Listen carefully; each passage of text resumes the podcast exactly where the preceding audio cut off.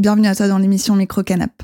Le sujet d'aujourd'hui est la suite de l'émission de la semaine dernière. Alors si tu ne l'as pas écouté, je t'invite à le faire. Je te mets le lien en description. Dans mon interview de la semaine dernière, j'interview Pierre Jean-Clair, porte-parole de la Confédération paysanne de la Vienne en région Nouvelle-Aquitaine.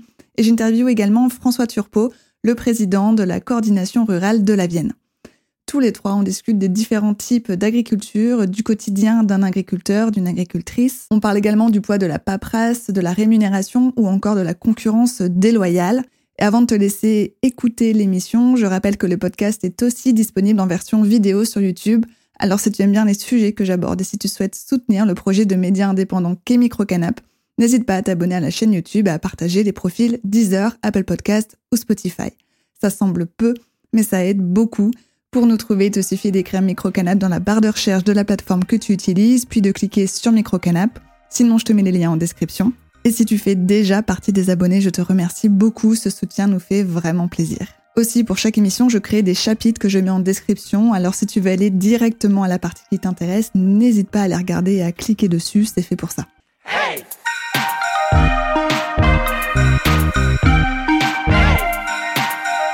Microcanap par rapport à la concurrence déloyale, il y a plusieurs facteurs qui entrent en compte, qui entrent en compte, pardon, comme la rémunération des agriculteurs des autres pays membres de l'UE, mais aussi les produits phytosanitaires interdits en France, euh, mais utilisés sur les produits importés. Est-ce que vous pouvez expliquer, donner des exemples, euh, d'autres exemples concrets concernant euh, cette concurrence déloyale? Les fruits français. On avait une production de fruits en France, pêche, poire, pomme. On l'a tué. On est en train de la tuer. elle est déjà morte, mais là, on est en train de la finir, bien comme il faut. De quelle manière? Ben, On achète des produits moins chers avec pas les mêmes règles. Voilà. Et en plus, c'est des gens qui sont oubliés de la PAC. C'est-à-dire qu'ils n'ont jamais eu de PAC. Et c'est une production. Demain, il n'y aura plus de producteurs de fruits en France. Alors oui, il y aura euh, deux, trois personnes euh, qui font un peu de vente directe et euh, qui auront trouvé des petites filières de niche, des choses comme ça. Mais il n'y aura plus de cette production-là. Elle est morte. On l'a tuée ce que je dis souvent. Moi, je suis prêt à respecter tout ce qu'on me demande de respecter. Mais il y a un moment donné, faut que, faut qu'on, faut pas s'amuser à importer euh, des denrées qui viennent de l'étranger. Quand on voit qu'il y a des accords où on a interdiction de produire du soja en France, mm. parce que le soja, faut l'importer.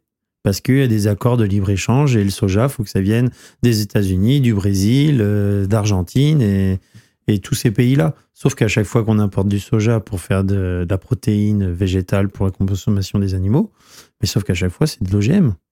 Donc, il y a un moment donné. Euh, organisme génétiquement modifié. C'est ça, organisme génétiquement modifié. Et donc, euh, c'est pas normal. C'est pas normal qu'on continue à faire produire.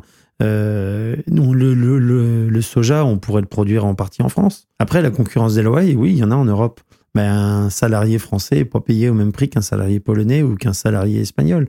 Donc la concurrence déloyale, elle est là. Donc euh, il y a un moment donné, faut aussi, euh, faut essayer de cohérent. Soit on est dans l'Europe, ou soit on ne l'est pas. Soit on va de l'Europe et on va jusqu'au bout de l'Europe en disant que c'est les mêmes charges pour tout le monde partout. Ou soit on garde nos, nos règles françaises, mais il y a un moment donné, il va falloir compenser certaines choses. Et forcément, on en importe et puis on fait faire des kilomètres. Alors, on nous parle d'écologie, parce qu'on nous parle d'écologie tous les jours. La première écologie à faire, c'est consommer français. Avant de. Parce que importer euh, euh, du lait euh, de Nouvelle-Zélande, mais où est l'écologie là-dedans, quoi? En fin de compte, c'est ça l'ultralibéralisme. C'est-à-dire qu'en fin de compte, en France, on est un pays naisseur en vache allaitante. Donc il faut qu'on garde ce cheptel naisseur parce qu'on a besoin d'alimenter une filière européenne de, de, ce qu'on appelle des broutards dans le jargon des broutards, donc des animaux au sevrage à 8 mois, parce qu'on a besoin de le bassin méditerranéen de l'alimenter. C'est un pays producteur de blé, parce qu'on en a besoin pour le pourtour méditerranéen aussi. Par contre, euh, on n'a plus besoin d'agneaux. Donc on va laisser crever ça. Par contre, on n'a plus besoin de fruits et légumes. Donc on va laisser crever ça. C'est-à-dire qu'on a, on va aider certaines productions et c'est la logique du libre-échange. Donc, euh, comme le dit François, on n'a pas besoin de soja. Donc ça, parce qu'il y a des accords, donc on en fait rentrer. On va pas en produire, on va pas l'aider. Parce que c'est ça la PAC. La PAC, on aide ce qu'on a besoin. Et on n'aide pas ce qu'on n'a pas besoin.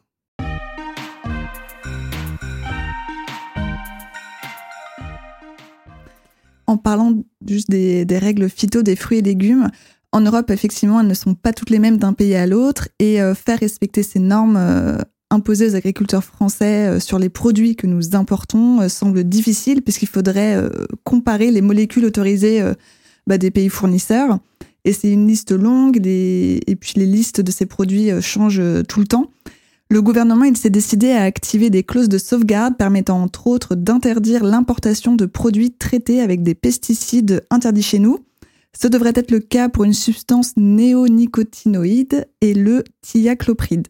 Est-ce que selon vous, ces mesures sont faciles à mettre en œuvre et à faire respecter? Non.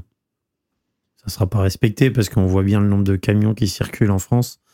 Moi, je l'ai vu quand on a fait le barrage euh, sur l'autoroute. Euh, donc, c'était il, y a maintenant un peu plus de 15 jours. Euh, le nombre de camions étrangers, bon, je les ai pas ouverts les camions, mais le nombre de camions étrangers qui circulent, on se rend bien compte que le, transport de, matières étrangères, de produits agricoles qui proviennent de l'étranger, il n'y a rien de suivi. Ils, sont incapables de suivre déjà, ils sont, ils sont pas capables de suivre ça. Il n'y a pas de traçabilité obligatoire. Tant qu'on n'aura pas la, une obligation de traçabilité, parce que nous, la traçabilité, en tant que producteur français, on nous l'oblige quasiment, quoi. On est obligé de la faire, la traçabilité. Et sauf que quand, à partir du moment que le produit n'est plus brut, devient un produit transformé, la traçabilité disparaît sur certains produits. Justement, est-ce qu'il faudrait interdire pour tout le monde en Europe euh, les mêmes molécules, euh, mettre les mêmes règles, les mêmes bah objectifs bah, C'est la base. On est dans, on est dans un espace euh, libre, de libre-échange. L'Europe, l'espace Schengen. L'espace Schengen, normalement, tout le monde devrait avoir les mêmes règles partout si tout le monde n'a pas les mêmes règles partout, c'est qu'on est dans une concurrence déloyale d'une certaine façon.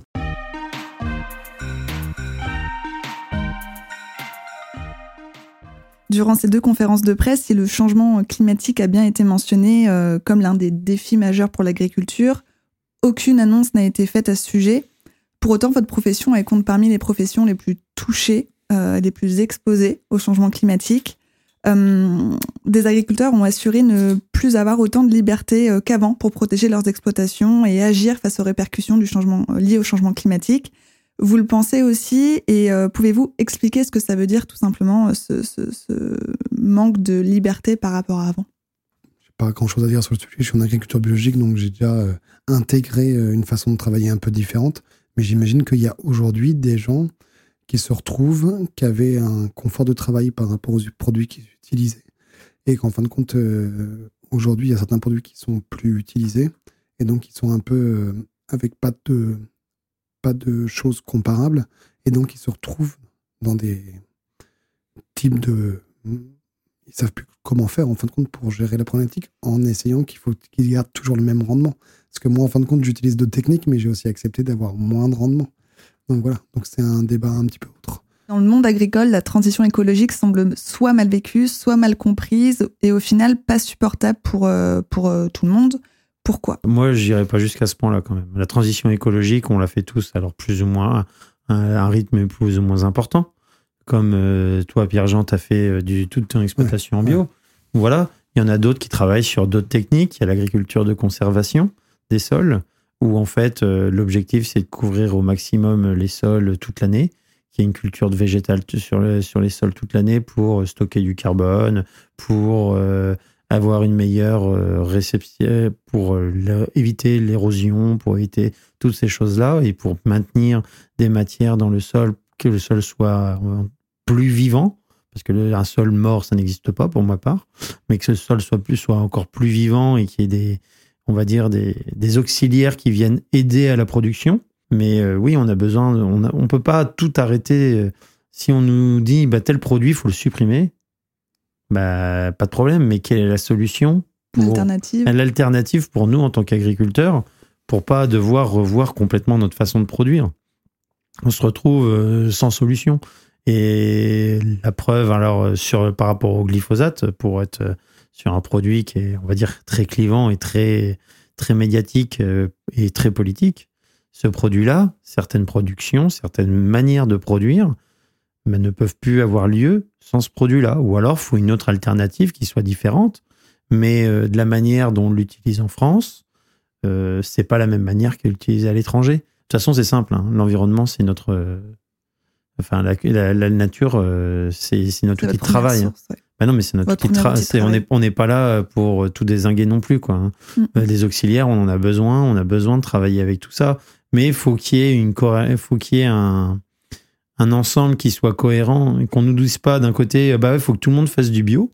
On voit là ce qui se passe actuellement. Les agriculteurs qui sont, il y en a plein qui étaient engagés en agriculture biologique dans les années 2016. Et là, actuellement, on se retrouve qu'avec des, des producteurs en agriculture biologique qui n'arrivent plus à vivre parce que leurs produits ne sont pas valorisés euh, en bio comme ça devrait être valorisé, sont valorisés au prix du conventionnel, du traditionnel. C'est ce qui se passe pour vous, euh, Jean-Claude non, non, moi je suis en vente directe. Ah oui, donc c'est pas la même chose. Mais... En fait, sur le, sur le monde du bio, c'est la grande distribution, c'est pas trop pourquoi ils ont comme euh, sorti les produits bio de leur rayon. Parce que c'est pour les remplacer pour autre chose? Est-ce que, je sais pas, dans leur logique, on n'a pas vraiment de réponse? Et moi, je travaille très peu avec la grande distribution, donc on n'a pas ce mmh. contre-coup. Euh, mais pourtant, c'est quand même la grande distribution qui fait le volume en France. Mais je veux dire, moi, à mon échelle à moi, je travaille avec d'autres types de magasins, donc on n'a pas eu ce contre-coup.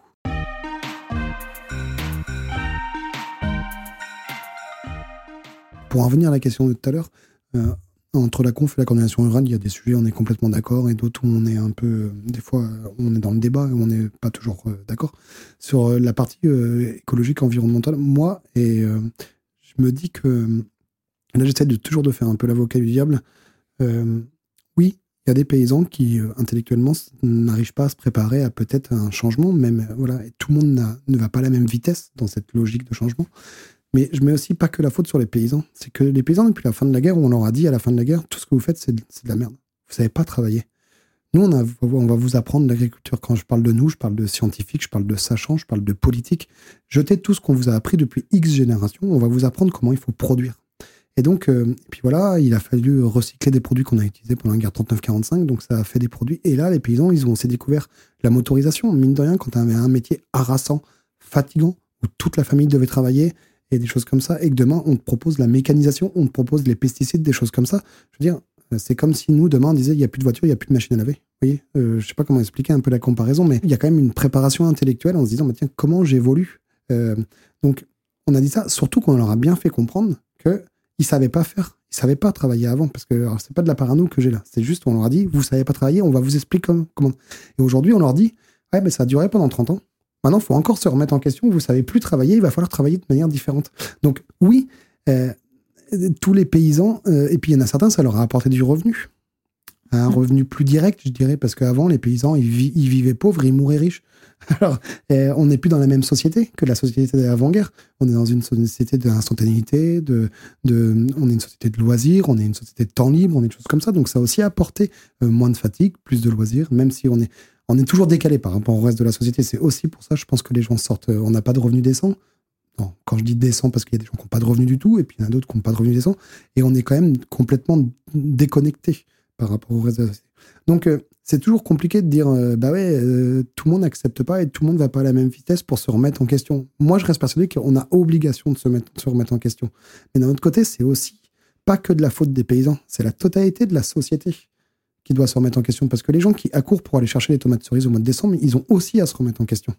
C'est pas la saison de la tomate. Oui, donc ils vont dire d'un côté, bah oui, vous produisez mal, mais d'un autre côté, nous, on veut les tomates cerises au mois de décembre. Bah oui, mais alors, ils produiront mal les paysans parce que si on veut faire de la tomate, vous voyez ce que je veux dire? C'est un peu ce qui est sorti du rapport de la Grimère finalement. Euh, je sais pas si vous en avez pris euh, connaissance, mais euh, de ce que j'ai compris, de ce que je, moi j'en ai enfin de l'analyse que j'en ai fait, c'est que justement euh, le rapport l'exprime très bien. Euh, ok, euh, bah du coup, on a, les Français achètent de plus en plus de produits transformés. Ok, les Français ils prennent moins de pain et ils veulent plus d'agneaux, par exemple, et nanani, nanana. Sauf que bah en fait, on produit pas ça chez nous, mais on veut contenter la demande des citoyens français, donc on importe, etc., etc.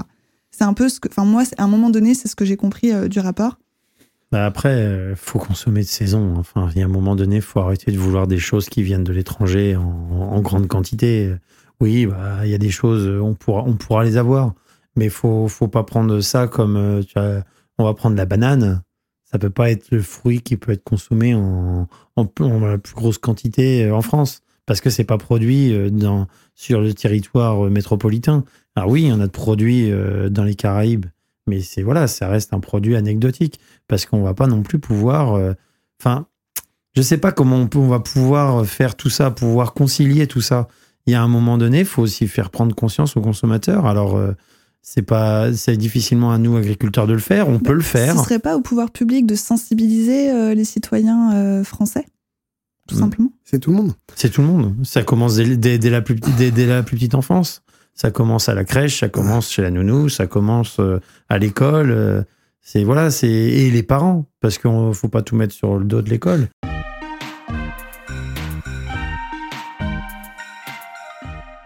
Euh, le Premier ministre, il souhaite reprogrammer le calendrier européen et le calendrier fran- français concernant l'examen de réhomologation des produits phytosanitaires. Le plan Ecophyto, qui avait euh, pour but de réduire progressivement de 50% l'utilisation des pesticides en France d'ici à 2025, et il est mis à l'arrêt.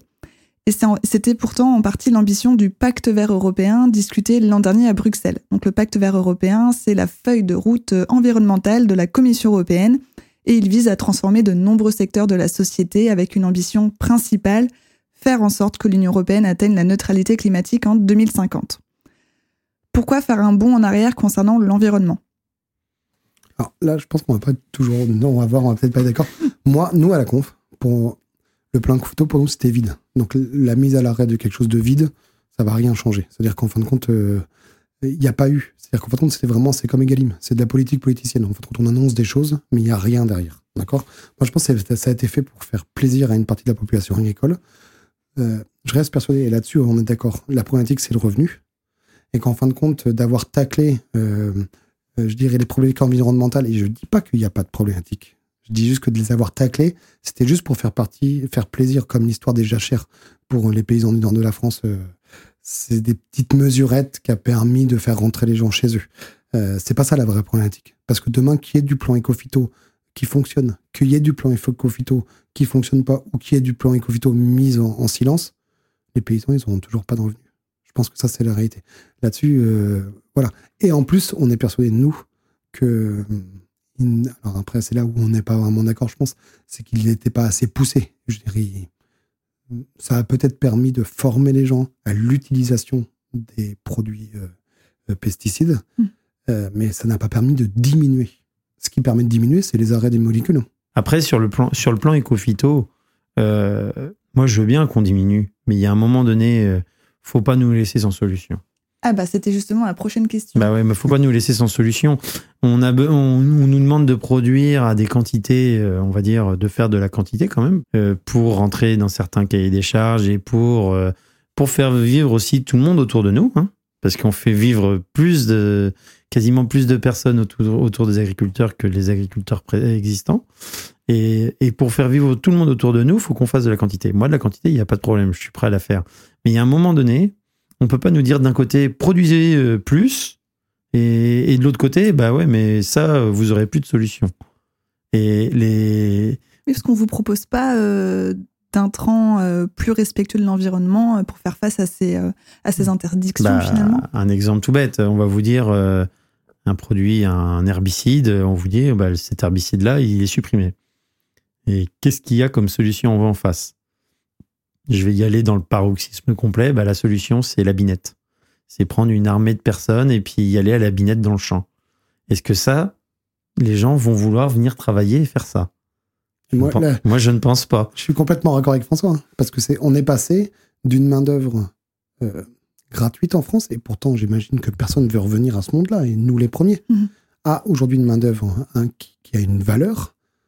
Donc, en fin de compte, on l'a remplacé par des produits. On peut pas produire du volume sans ces produits-là. C'est pas possible. Moi, je suis en bio, j'ai, accepté de baisser mes rendements. Si je m'étais dit, je passe en bio, j'aurais les mêmes rendements. Nous, on a toujours été en bio. J'ai pas vraiment connu la période. Mais si j'avais voulu des rendements moyens de conventionnel, eh ben, je passais pas en bio. Euh, passer en bio, c'est pas anodin sur une exploitation. Le bio, faut avoir quand même techniquement maîtrisé les choses. Et comme euh, en conventionnel, enfin voilà, il y, a de la- maîtrise technique à avoir euh, pour passer à des alternatives autres que de la chimie ou de la chimie poussée poussée. euh, il y a quand même de la technique à avoir. Et a un moment donné, il faut aussi que les choses prennent du temps. Il y a besoin du temps. On ne peut pas faire une transition comme ça du jour au lendemain, du jour au lendemain. Hop, ça, c'est terminé. On passe à autre chose.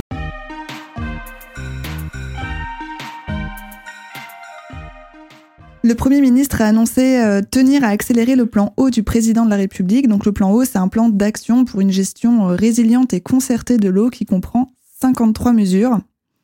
L'objectif, c'est d'arriver à moins 10% d'eau prélevée d'ici 2030 et concernant les agriculteurs, ce serait 30 millions d'euros supplémentaires par an qui seront consacrés au soutien des pratiques agricoles, agricoles économes en eau.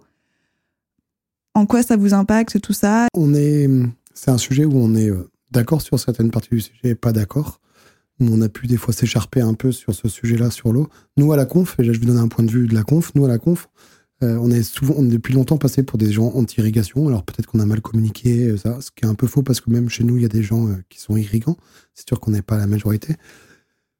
nous, aujourd'hui, et je pense que ça a toujours été notre discours, mais voilà, il n'a peut-être pas toujours été bien compris. Voilà, on parle, on dit qu'il y a une remise en question sur le l'eau. Alors déjà parce qu'il y a plusieurs raisons. Alors je vais donner des chiffres et là je pense qu'on va être d'accord.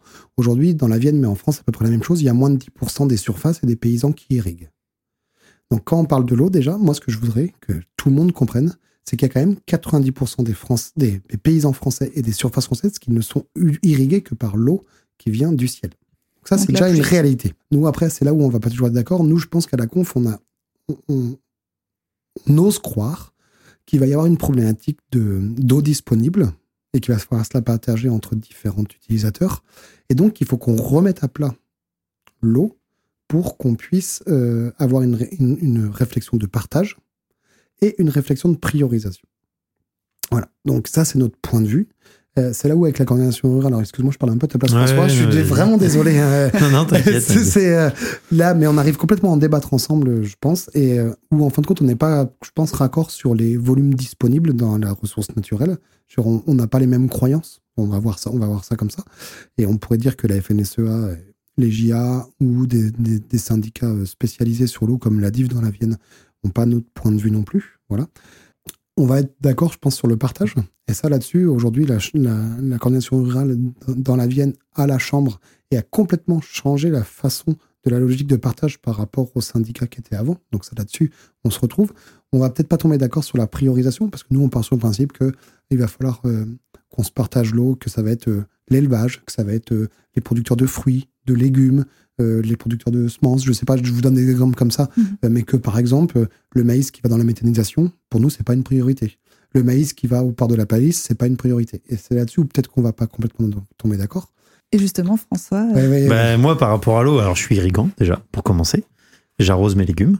Donc sur l'exploitation, c'est comme ça que ça se passe. Le plan eau, alors c'est moins 10%, euh, moins 10% sur le prélèvement total. Ou on ne sait pas trop ce que c'est en fait exactement. C'est très très flou. Euh, nous, euh, on est sur le territoire Loire-Bretagne ici. Loire-Bretagne, c'est l'agence de l'eau Loire-Bretagne. Et en fait, l'agence de l'eau Loire-Bretagne a demandé à toutes les, tous les bassins, tous les plus petits bassins. là ici, on est donc on est à Poitiers, on est sur le bassin du Clin. Et en fait, il y a des études qui ont été faites, des études HMUC hydrologie, milieu, usage, climat. Et donc, il y a des études en cours un peu partout sur le bassin de Loire-Bretagne. Ces études, normalement, sont là pour réévaluer la possibilité au milieu, ce que, ce que va nous donner le milieu. Le milieu a la possibilité, s'il est non influencé par la, vie de l'homme, la vie euh, des animaux, euh, tout, le milieu aurait la possibilité de donner tant euh, d'eau par an pour tel usage, tel usage, tel usage. Voilà. Donc il y a la possibilité de ça. Et en fait, donc cette étude est actuellement en cours. nous, moi, cette étude actuellement, je la conteste. Certains disent qu'elle est scientifique. Oui, il y a des scientifiques qui ont travaillé dessus. Oui, il y a des cabinets d'études qui ont travaillé dessus. Mais tout dépend du postulat qu'on part. Si on part du postulat, euh, on veut telle espèce de poisson dans la rivière et cette, espèce de poisson a besoin de tant de débit d'eau pour pouvoir vivre. Sur le principe de départ, pas foncièrement contre, Sauf qu'on se rend compte avec le changement climatique qu'on est en train de subir, on sait que l'eau va changer de température et certaines espèces de poissons, avec le réchauffement de la température de l'eau, vont disparaître. Donc on met déjà une hypothèse en disant que ces poissons-là, faut qu'on les garde, mais on sait pertinemment qu'ils vont disparaître. Et donc on, est parti sur une base de qu'est-ce qu'il faut pour les poissons? Et on se retrouve avec euh, la population qui quand même accroît régulièrement euh, sur le territoire, on a quand même une population qui augmente, et donc un besoin d'eau pour la population qui est là, qui est, indéniable. Et donc ça, c'est pas une variable d'ajustement. La seule variable d'ajustement, on se retrouve avec l'agriculture. Donc nous, l'irrigation, pour moi, l'irrigation, c'est un moyen de produire pour certaines cultures, c'est indispensable pour la production de légumes, production de fruits, production de semences, c'est indispensable. Après, il y a d'autres productions pour produire du blé, pour produire du maïs. Pour moi, ça devient une assurance, ça devient la possibilité, entre guillemets, de s'assurer la possibilité de produire sur une surface en se disant, bah, je réduis mes risques parce qu'on est sur une des exploitations, on a des risques avec le climat. Et donc, avoir une partie qui soit là, où on ait la possibilité d'irriguer, ça nous permettrait de, de limiter les risques. Pour moi, l'irrigation, c'est ça.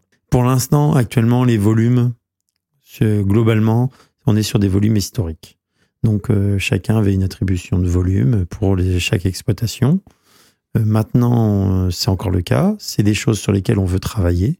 Le partage de l'eau au sein de la profession agricole.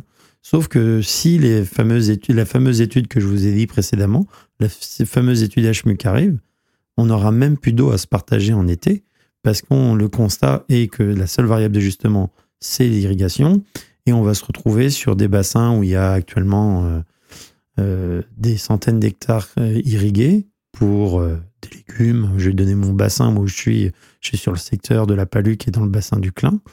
On, on se retrouve habituellement, on avait quasiment un million de mètres cubes de prélevés au mois de juillet-août. Et là, on va se retrouver plus qu'à 300 000. 300 000 mètres cubes, c'est 150 hectares de légumes.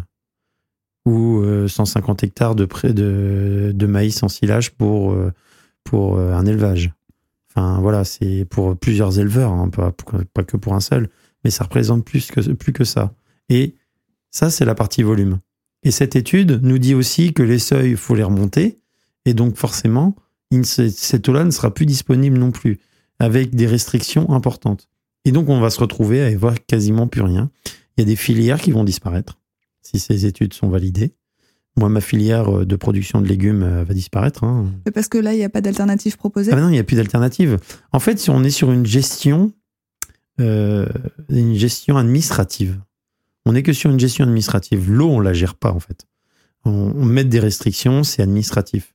Gérer la ressource, c'est aussi pouvoir, euh, moi, je, faire des réserves d'eau. Moi, je suis, il n'y a pas de problème. Moi, j'ai des réserves d'eau. Pour moi, il faut en faire. Mais pour différents usages. Des réserves d'eau, il en faut pour l'irrigation. Il en faut pour réalimenter les rivières, pour remettre de l'eau dans les rivières l'été.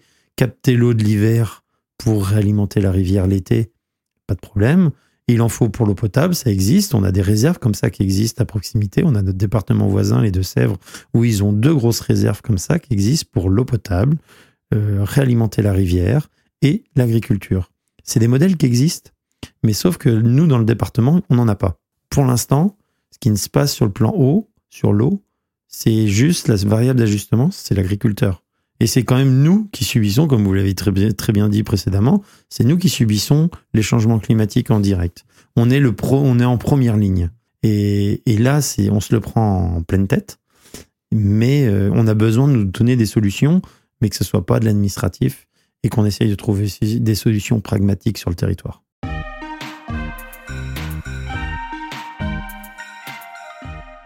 La coordination rurale demande à ce que la France obtienne la renégociation immédiate de la politique agricole commune, qui conditionne le paiement des aides à certaines normes environnementales. Et la Confédération paysanne se demande pourquoi les subventions ne peuvent pas être conditionnées au nombre de personnes qui travaillent à la ferme et non à la surface. En gros, nous, on n'est pas spécialement contre la PAC. On trouve que c'est un outil politique. Je crois que vous, préférez euh, avoir un revenu, un, vrai produit. Nous, je pense qu'on considère qu'il faut un revenu, mais que c'est un outil politique qui peut nous accompagner. Par contre, on dit qu'il a été mal fait, dans le sens où c'est quelque chose qui a été fait à l'hectare, et on voit qu'aujourd'hui, on a la réponse. Ça a peut-être permis à quelques zones de s'en sortir, mais qu'aujourd'hui, il y a des gens qui ont couru après les hectares pour avoir de la PAC, qui sont quand même dans des situations compliquées. Euh, on s'est tous agrandis. Hein. Moi, je suis plus grand que mes parents. Mes parents étaient plus grands que mon grand-père. Et voilà, donc euh, ça a fait qu'on a obligé de s'agrandir. C'est là où c'est pas normal. C'est qu'en fin de compte, chaque génération en ayant plus de surface, eh ben on vit pas mieux. Peut-être pas pire, ça dépend des endroits, mais pas mieux en tout cas mhm. que les générations d'avant nous. Donc ça pose quand même question, ça. Je sais qu'à une époque, il y avait un journaliste dans la France agricole qui avait fait une comparaison entre la conf et la FNSEA. Il n'avait pas parlé des autres syndicats. Il avait dit la conf défend les producteurs et la FNSEA défend la production. Vous voyez, c'était juste pour faire un résumé très simple. Euh, nous, ce qu'on veut, c'est des paysans nombreux et je dirais que la FNSEA, là, je pense que je me trompe pas trop, au moins la tête de la FNSEA, parce que je vais être cool avec la base, qui je pensais pas du tout raccord avec sa tête. Mais la tête de la FNSEA, elle n'a rien à foutre d'avoir un producteur. Ce qu'elle veut, c'est une production. Point de bah Pour moi, euh, la position de la coordination rurale, elle est claire depuis 92. La coordination rurale a été créée en 92. En fait, c'est des dissidents de la FNSEA qui ont créé la coordination rurale. Nous, ce qu'on veut, c'est vivre de notre métier avec des prix rémunérateurs c'est des prix, pas des primes. Ça, c'est le premier slogan de la coordination rurale. Les fondateurs euh, du syndicat étaient, des visionnaires. Ce qui est en train de se passer actuellement, ils l'avaient prédit avec la PAC de 92. Parce qu'on changeait complètement de dogme. On était sur de la production, on était sur de la surface, de l'aide à la surface. Nous, c'est, on veut pas de l'aide à la surface. Enfin, moi, euh, j'ai pas envie de, tout, à chaque fois, à la fin de l'année, aller me réclamer mes aides à, l'État pour que l'Europe me paye des aides pour que je puisse continuer à vivre. Moi, je veux vivre de, la, de ma production. Et donc, euh, C'est vraiment le, le, maître. Enfin, vous ah êtes bah, tous raccord sur, euh, sur ce point. Bah moi, c'est vivre de ma production. Point. C'est terminé. Après, euh, si s'il y a des fluctuations et que je gagne un peu plus, bah oui, forcément, je vais le prendre, comme tout le monde. Hein. Si voilà. Mais par contre, je vais pouvoir vivre décemment et faire vivre aussi ma famille comme il faut et que mes salariés, je puisse les, les payer aussi d'une manière décente. Euh, écoutez, j'en ai fini avec toutes mes questions. Euh, je vous remercie euh, à tous les deux d'avoir pris votre temps cet après-midi pour, pour venir au studio. De rien. Merci.